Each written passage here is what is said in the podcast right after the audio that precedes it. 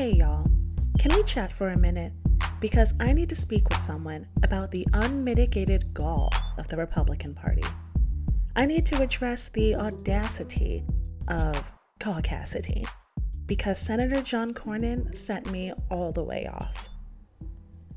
Cornyn is a Republican senator from Texas and the current Senate Majority Whip, as well as the current thorn in my side.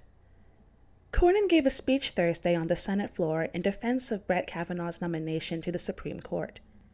This is problematic for a whole host of reasons, which I've spoken and written about elsewhere, but not especially remarkable.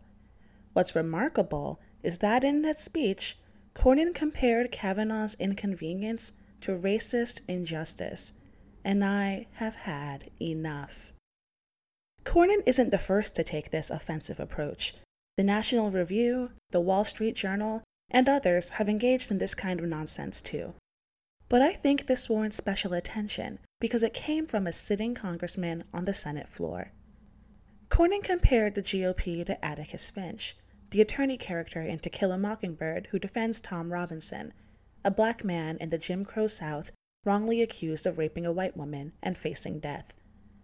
To Senator Cornyn, Kavanaugh's confirmation process is analogous to a black man facing death because he is a black man in a country built on the backs of black men and women and which continues to oppress all black peoples. Cornyn and his allies, who have called this process a lynching, are using the legacy of white supremacy to uphold and enforce patriarchy.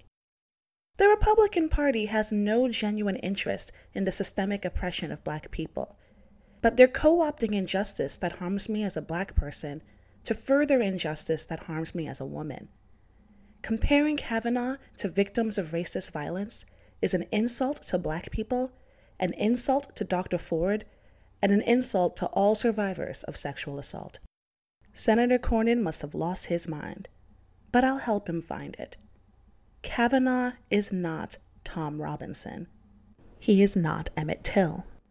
He is not one of the thousands of black men and women who were lynched between 1870 and 1950. He is not one of the Central Park Five, innocent black and Latino teenagers who were wrongly convicted for raping a white woman and whose deaths Donald Trump continued to call for even after their sentences were vacated. No, Senator Cornyn. Kavanaugh does not get to wear black trauma like judges' robes. You do not get to appropriate our atrocities. Not today. Not tomorrow. Not ever.